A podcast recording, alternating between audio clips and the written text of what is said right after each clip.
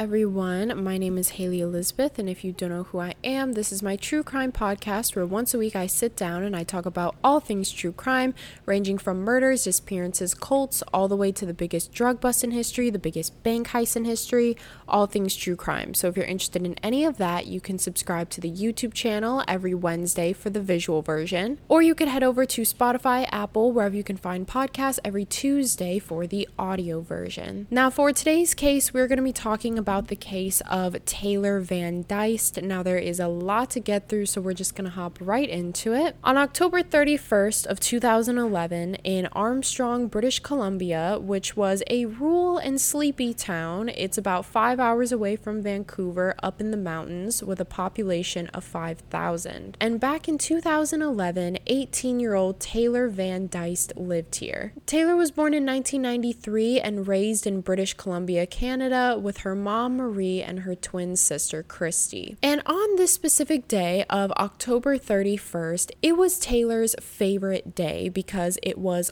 Halloween. Taylor absolutely loved Halloween. She loved anything that had to do with being scared or being spooked. She absolutely loved horror movies and dressing up into costumes and going to haunted houses and ghost hunting. She, like most of us, was obsessed with that whole entire world, and so Halloween was by far her favorite holiday, and she loved going all out and going out with her friends. And honestly, this is something that Taylor needed because at the time, Taylor had just graduated high school, and it was said by her family and friends that she was going through a really rough time. She was going through that transitional phase of leaving high school and going out to the real world, you know. I feel like our whole lives up until high school, we're kind of told what the next steps are to do. We're just told, you know, you go from elementary school to middle school and then middle school to high school, and you just kind of follow the rules as you go along.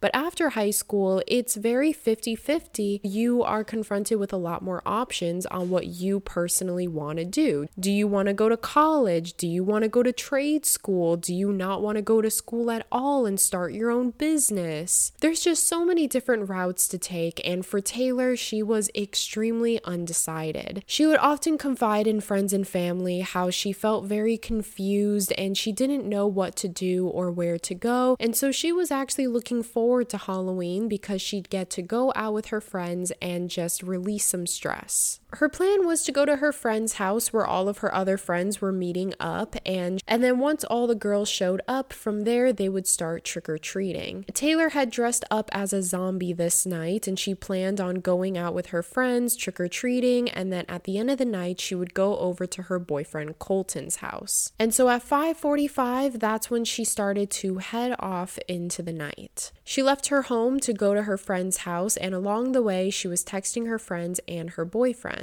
She was walking a route to her friend's house. It's a dark rural path, but it also meets at train tracks, and usually people walk alongside those train tracks sort of as a shortcut to get from one side of town to the other. But as it started to get later, it also started to get a lot darker outside. And at 6 p.m. is when Taylor would send a text to Colton saying, quote, "being creeped." Immediately when Colton found this text, he was extremely worried, so he started texting back, but eventually got no response from Taylor. And this was specifically scary coming from Taylor because, as I said, on the way to her friend's house, she was texting her boyfriend, she was texting her friends, she was a really big texter, and she was always on her phone. So the fact that she was just on her phone, clearly, because she had texted her boyfriend, and now all of a sudden she's not responding, Colton started to get extremely worried. 2 hours go by and Colton is still getting no response, so he contacts Taylor's friends to ask if she had gotten to the house yet, but all her friends said that Taylor hadn't shown up. So at this point, the friends start texting Taylor, and again, Taylor did not respond. And then that is when her friends decided to contact Taylor's mother to ask her if Taylor had even left the house yet, and Taylor's mom had told her friends that she had left around 5:45. 11:45, that's when the mother started texting and calling Taylor, but once again with no response. Taylor's boyfriend, her friends, and her mom were extremely worried, and then later on that night, a group of teenagers were walking down the same railroad tracks that Taylor was walking down a couple hours prior, and in the distance, the kids start hearing buzzing sounds. They follow the buzzing sound, and what they see on the train tracks is a phone. And so they pick up the phone and they start looking through it, and they find so many concerning text messages from, it seems to be, family and friends, and dozens of missed calls. So this group of teenagers takes the phone and they start texting back some of the numbers. They say, you know, hey, we just found this phone randomly by these train tracks. I'm not sure who this phone belongs to, but we just want to let you know that whoever you're contacting, they might have just lost their phone. So when everybody receives these text messages, that's when Colton, Taylor's friends, and Taylor's mom all rush to the train tracks in search for Taylor. They knew that Taylor couldn't have just easily dropped her phone because, again, Taylor was supposed to be at her friend's house, and if she did accidentally drop her phone, she would have made it to her friend's house by then. So there was a feeling that something a lot more was going on. Friends, mom, and Colton got to the tracks to look for Taylor and were calling out her name, and they also call the police. While they wait for the police, they decide to look around the train tracks for her, especially in a nearby wooded area, and as they're searching, that is when they see what seems to be a lump in the distance. They get closer to this lump and see that it was a young woman's body covered in blood. Taylor's mom was the first person to see this lump, and when she turned over the body, it was Taylor. Taylor at the time was mumbling something random, so she was still alive, but she was barely breathing. So the family immediately called an ambulance, while the mother, who was actually a first responder, saw her daughter going in and out of consciousness and told her to just hold on and fight it because she's gonna make it through. Taylor was taken to the hospital and she was found with severe head trauma, skull fractures, ligature marks around her neck, defensive wounds, and her nails had blood underneath them. So it definitely seems like this was an attack, and Taylor was trying to fight off whoever was attacking her. Although Taylor was still breathing and still somewhat conscious, she had suffered a lot of damage to her skull and brain, and there was just too much damage to the point where she had slipped into a coma. And early the next morning, on November 1st, Taylor unfortunately passed away. Once the police did an autopsy on Taylor's body, they knew that this just wasn't an accident. This was definitely a homicide. There's no way that Taylor could have done this to herself. And so the police start interviewing a couple neighbors nearby, and all of the neighbors actually said that they heard screams coming from the direction of the train tracks, but since, as I said, it was Halloween night, everybody was screaming. Everybody was trying to spook their friends. Everybody was laughing and yelling. So it wasn't really odd for them to hear screaming because it was Halloween. But there was one woman in particular that said that she was outside lighting her pumpkins, and all of a sudden she heard screams coming from specifically the direction of the railroads. But again, she just thought nothing of it. She just thought, you know, maybe it's a group of teenagers and they decided to scare their friends. So this story was made public. Since the attacker and murderer was still out on the loose, police spread the word and urged everyone not to walk alone at night. The police investigate, and a week goes by, and that is when the police get their first somewhat of a lead. The police get a letter in the mail from a person who claims to be the killer.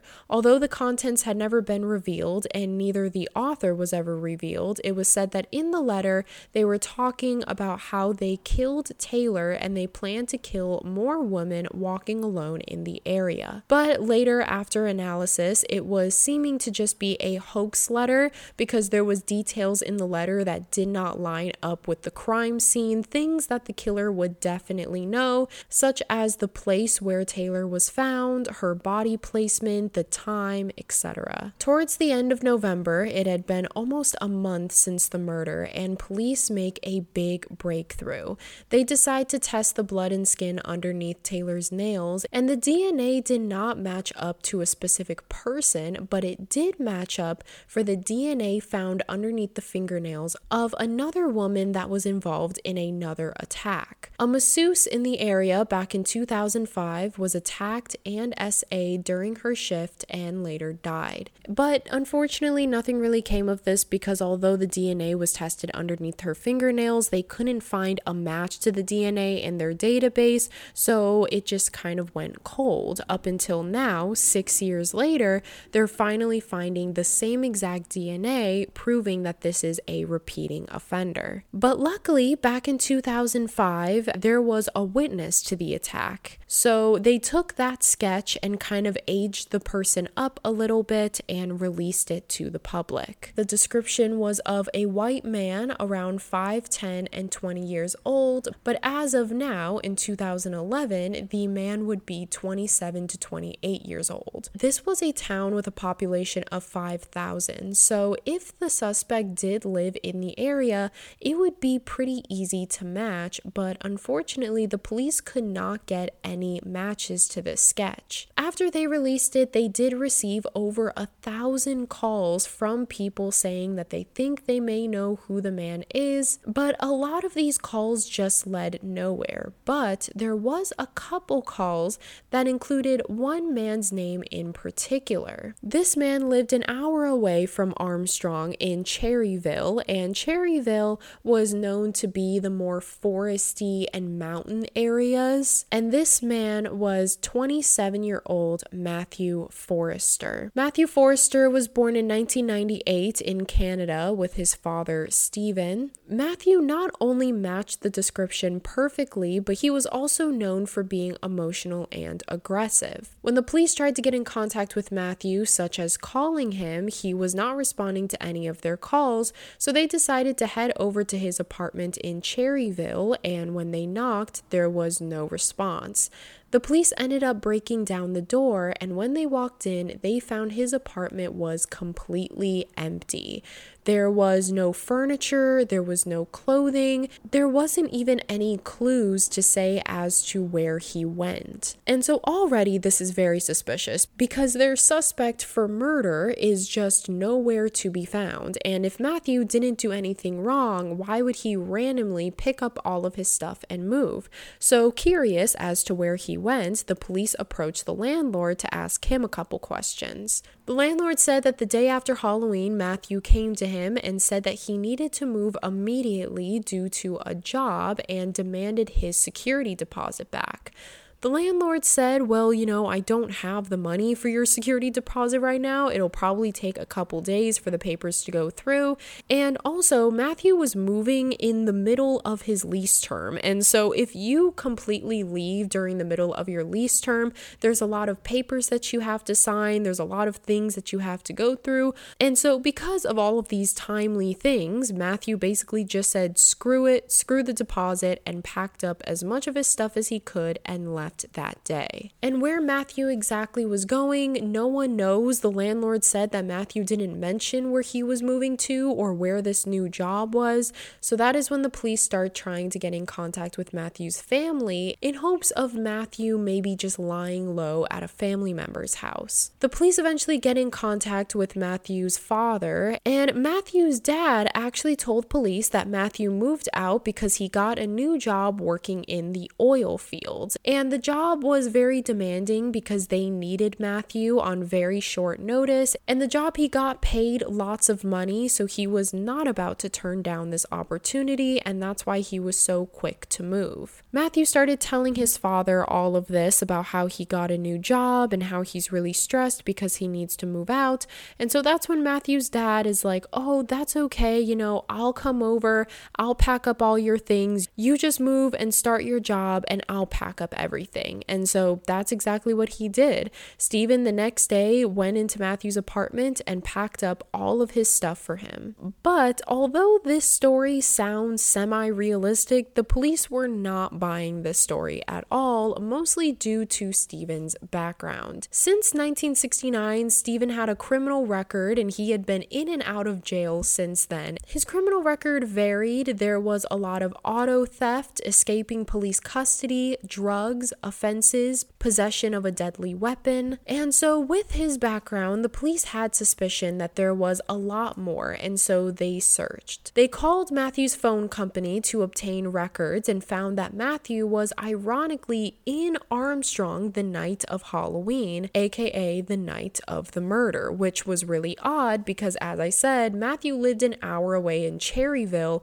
What would he be doing in Armstrong on Halloween, ironically the same night that a girl gets murdered? So at this point, the police know that they have their killer, but they still don't know where Matthew is. So that's when they start trying to put a little bit more pressure on Matthew's dad and trying to get him to tell the truth. So they bring Stephen into the station to figure it out where Matthew went, but Stephen does not crack and he does not plan on snitching on his son anytime soon. So after hours of interrogating, Stephen still wasn't cracking. So the police eventually just got tired of it, and Stephen also requested a lawyer, so they had to end the interview. But shortly after this, the police would get a call from one of Matthew's friends who got word that Matthew was being investigated by the police. The friend told the police that his nephew was recently in a lot of trouble and needed some cash, so his nephew decided to sell his identity to Matthew for $500. Apparently, Matthew kept on telling this friend that he needed to disappear, that he needed to get a new identity, and ironically, his nephew at the time was also in need of a new identity because I guess he was running away from some people that he owed money to, and that's why he needed that $500. So this friend eventually did sell his identity to Matthew for $500, and he was able to obtain a fake driver's license with the nephew's name but Matthew's picture. The nephew gave Matthew an old bank card of his and his social security number. Now Matthew was going under the new identity of Lee Shawcross. So now that the police know that Matthew now goes by Lee Shawcross, it does help a little bit, but they still don't know where he is. He could be anywhere around Canada at this point. The police know that Stephen knows a lot more than he's letting on, and so that is when they decide to tap Stephen's phone in order to hopefully get some conversations recorded between him and Matthew. And it didn't take long because literally the day that they tapped his phone, Matthew had called his dad, and the two of them just began talking. And Matthew actually called his dad a lot. Matthew probably called his dad 3 to 4 times a day, sometimes to ask questions, sometimes just to regularly talk. But Matthew made sure to be very careful in these phone calls and to make sure that he did not reveal where he was or his fake name or anything that would be confidential for the police to know. But the police knew that now that they were able to hear Matthew constantly, there is going to be a time that Matthew was going to slip up. He was going to say something that he wasn't supposed to, but now the police just needed to hold off and wait until that day came. And in March of 2012, 5 months after the murder, that day finally came. The police are tapping into a phone call between Matthew and his father, Stephen, when Matthew reveals that he actually fled to Ontario shortly after the murder, and he currently works at a glass factory in Collingwood, northwest of Ontario. And since it had been 5 months since the murder, I'm assuming that Matthew assumed that things had calmed down, that the police weren't tracking him anymore, and so he casually said over the phone to his dad something along the lines of, quote, "Yeah, and now I have to drive all the way out to Collingwood for my job every day, but I don't mind it anymore."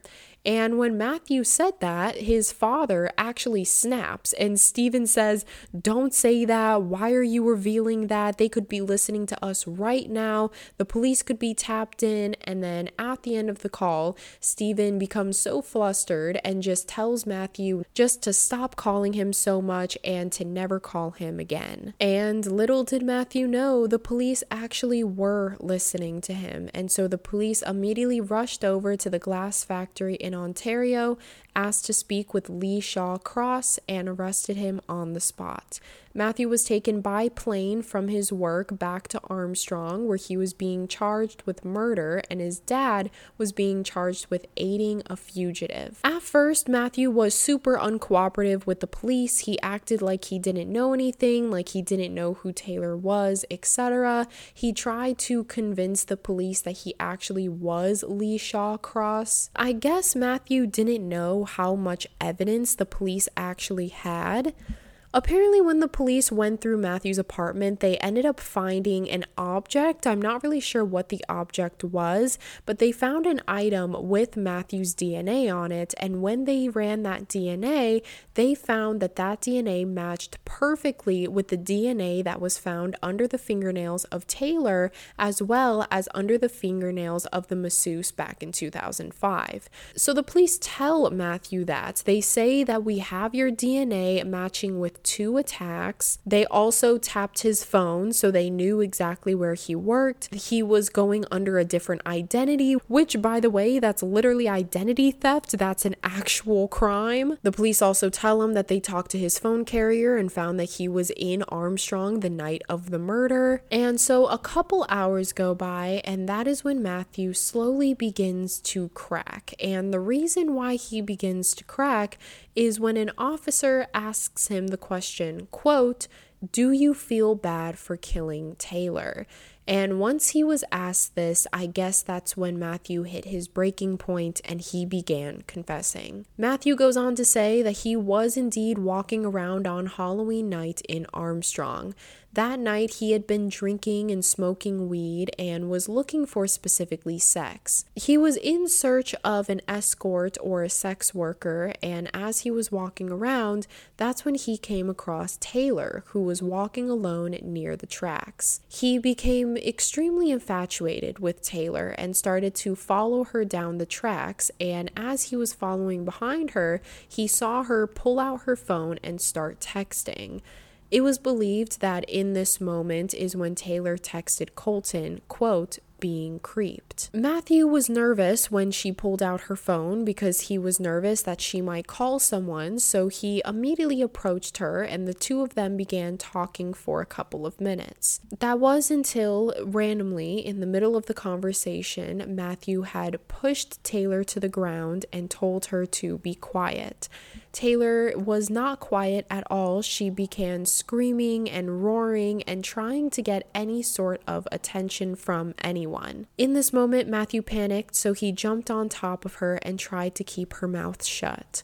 He then pulled out a cord and started to strangle her, and she kicked and scratched and fought for her life as she screamed. She continued to scream, and this stressed out Matthew even more, and so that's when he took Taylor's head and slammed it into the ground 6 times before hitting her head with a mag flashlight that he had. When he hit her over the head with the flashlight, this caused her skull to split open, and Matthew basically just got up and ran away. In March of 2014, 3 years after the murder, that's when his trial began in Kelowna, Canada. He was being charged with the first-degree murder of Taylor, and he eventually accepted a plea deal and pled guilty, but he was not just found guilty for the murder of Taylor. He was also found guilty of the murder of the masseuse back in 2005, and police found that he was also linked to another attack that happened 6 months prior to the Masseuse murder in 2005. Matthew confessed and said that he had broken into the home of a 19-year-old girl who was sleeping alone and he attacked her.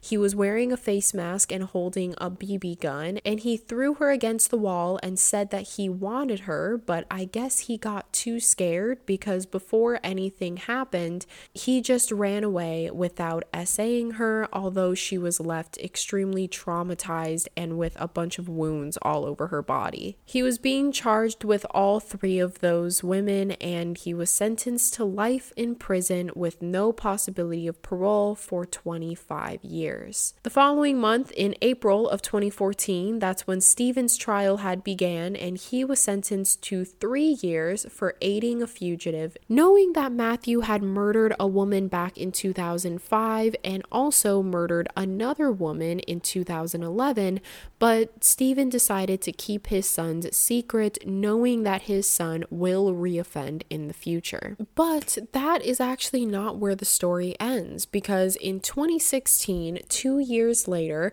an appeal made by Matthew's lawyers was accepted. The lawyers argued that they wanted a retrial because the judge was found making mistakes in instructions to the jury, and the judge had accepted this new trial. But before the new trial date was set, Matthew accepted a new plea deal in which he did plead guilty for the same exact charges as before, but now he was just getting life in prison with no possibility of parole for 17 years, which at this point it was technically 15 years because he had already served 2. As of today, Matthew is 39 years old and he is still in prison and may be released out on parole in 2031 at the age of 47. As for Matthew's father, Stephen, I couldn't really find much information about Stephen online, but I'm assuming he's out and about because his sentencing was only 3 years and this happened back in 2014, so he should have been released out in 2017, but nothing has really been said about him since. And I think this is just absolutely scary that this man is just out and about now because he could be anywhere in Canada. If you live in Canada and you're out on a train or on a bus or even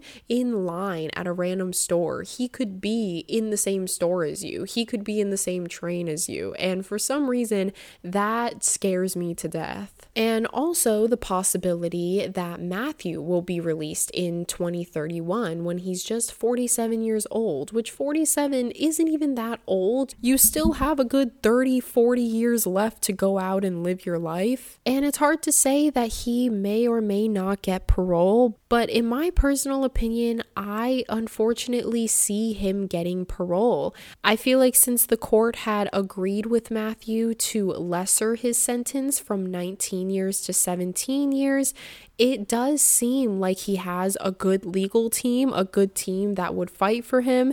And so when his parole comes around, who's to say if he would actually be granted parole or not? But unfortunately, we won't know any of those details till that day gets here. And yeah, that is the end of today's case. If you guys found today's case interesting, make sure to give it a thumbs up and subscribe if you are on YouTube, or if you are on Spotify, Apple, wherever you can find podcasts, make sure to rate it 5 stars because it really helps me out a lot. If you want to follow me on any of my socials, like my Instagram, that will be linked down below, as well as my PO box if you want to send me anything. I hope you guys have a wonderful rest of your day. Make sure to be safe out there. If you are listening to this the day that it comes out, it is Halloween, so happy Halloween, everyone. Make sure to have fun, but be as safe as possible. Make sure to always surround yourself with friends if you are going out tonight at all. But overall, I hope you guys celebrate the holiday. I hope you guys have a fun day. I know I will. I'm dressing up as Jesse Pinkman from Breaking Bad, so I'm really excited about that. And yeah, that's all from me. Once again, I hope you guys found today's video interesting. And as always, I love you, I love you, I love you, and I will see you guys next week. Bye.